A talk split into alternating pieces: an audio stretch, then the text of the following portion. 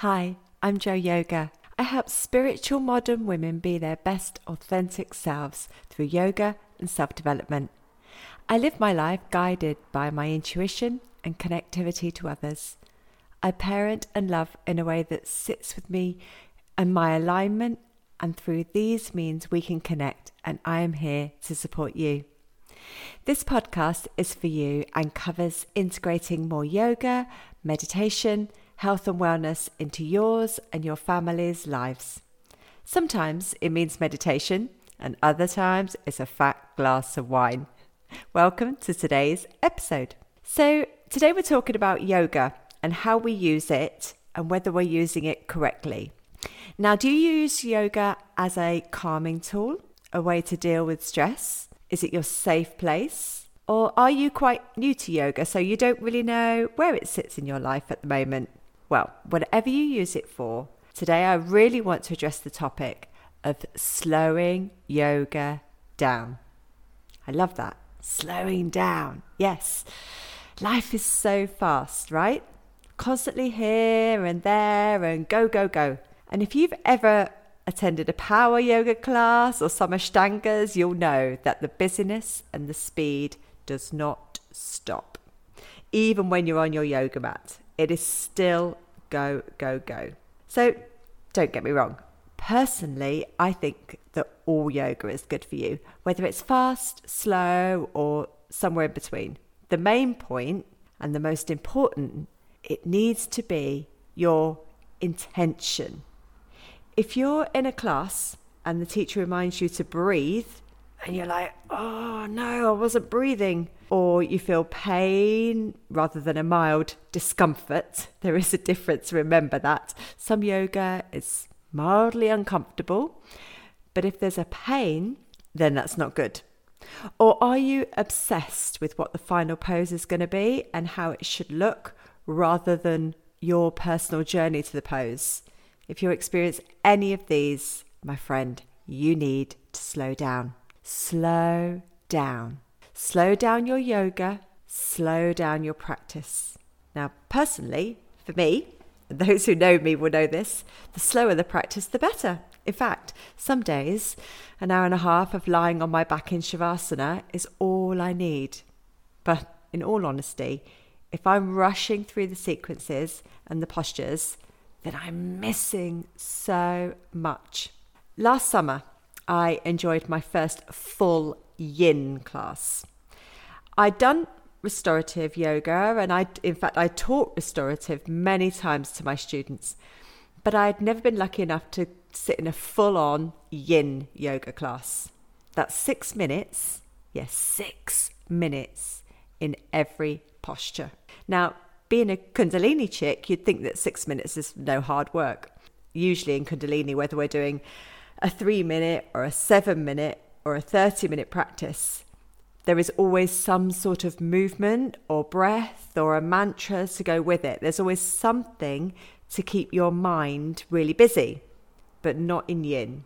When I walked in, the instructor informed me that yin is going to be a mental challenge rather than a physical one. And it really was. But it was gorgeous. Challenging, yes. But the release and the feeling of the posture changing with every moment, with every breath. It's really, really powerful.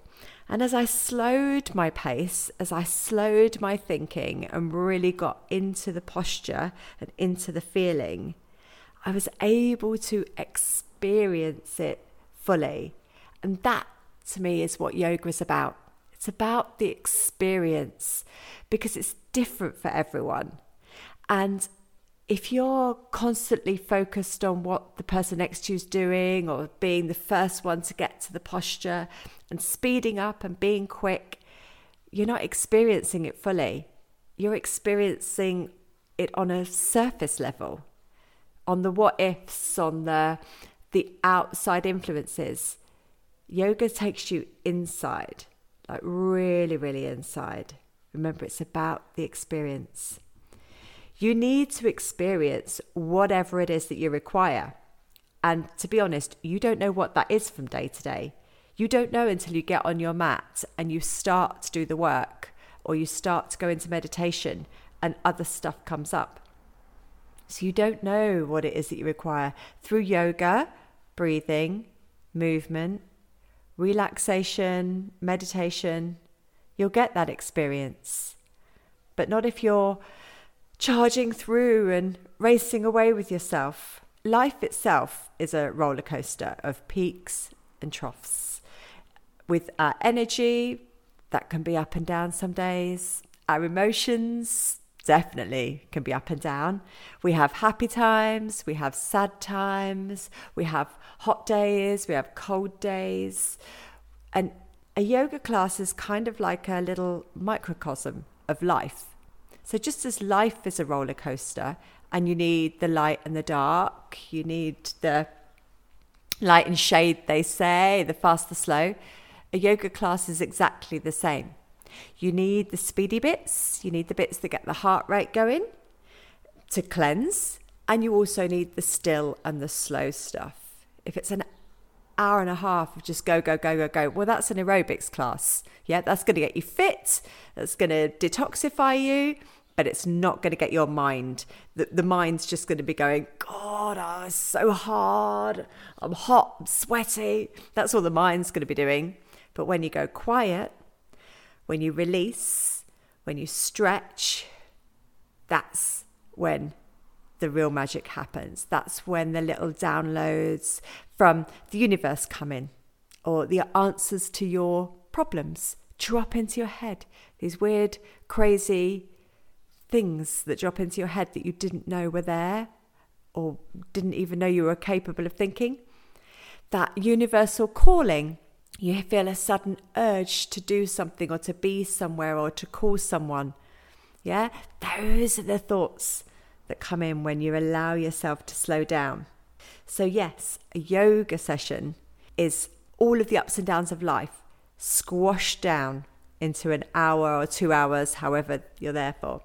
The ups and downs, good bits, tough bits, lots of effort required versus no effort required in Kundalini Yoga, if your teacher says, okay, lay down for a short relaxation, be prepared, my friend. know that there's some work coming up. Yep. Until they say, okay, it's time for deep relaxation, don't be forward into that and go, oh, yeah, I get to relax. Because then suddenly it is 56 frogs or something like that. Okay. So the whole session, though, is never go, go, go, go, go, just as your life shouldn't be. Yeah, your life needs to be calm and slow paced. Yes, it has the quick days. Yes, it has the slow days. So, allowing yourself to engage in the experience, to breathe, to take it slow. And when you're slow, you can feel everything. Don't get caught up in the end result. The yoga will get you there anyway. So just surrender to the process and enjoy it. I love that. I'm going to say that again. Don't get yourself caught up in the end result. The yoga will get you there anyway. So surrender and enjoy the process. Make sure you're breathing throughout. These are little tips to make sure that you're not rushing your yoga. Okay? Breathe throughout. Whether you're doing a short, powerful breath like breath of fire or ujjayi breath or long deep breathing. Just be mindful of your breath. And that way you'll be able to slow down and get a deeper experience. Yeah, so even if it's a quick breath of fire, you're slowed down, you're in the process, you'll get a deeper experience. As soon as your mind wants to do something else, just bring it back to the breath. Okay, your mind will naturally want to go off and do other things. No judgment, notice it's happened, coax it back. Coax it back, bring your breath back. And being connected to your breath will also enable you to recognize the difference between that mild discomfort I mentioned earlier and pain. Yoga is going to put you in difficult uh, positions. So life throws things at you that puts you in difficult places, puts you in difficult situations.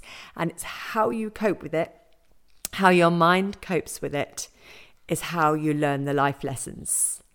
So if you're in a posture and you can't take a deep breath because you're so uncomfortable, then that is, you've gone too far. So you need to come out of the posture a little bit so that you can take a deep breath. So your breath will always be your kind of barometer, your gauge as to whether you are harming yourself or not. So you still need to connect with that breath. And remember that discomfort is okay. In that yin class, when you first got into a posture, I'm actually doing postures at the moment. Um, I'd be there in the posture and to start with, it's like, oh, this is easy. Six minutes, no worries. After two minutes, it's like, okay, feeling this now. So you take a deep breath, you surrender, you sit with it, and then it starts to feel a bit different. And then another minute or so, oh, okay, bit different. Take another breath, another deep breath, sit with it, and when you get to that six minutes and you come out of the posture, the release is amazing. What you experience and feel afterwards, I can't explain it. Try it, it's incredible. But without the breath, if my mind was too busy thinking about other things, then I wouldn't got there. So, yeah, be connected to your breath, which will enable you to recognize the difference between your mild discomfort and your pain.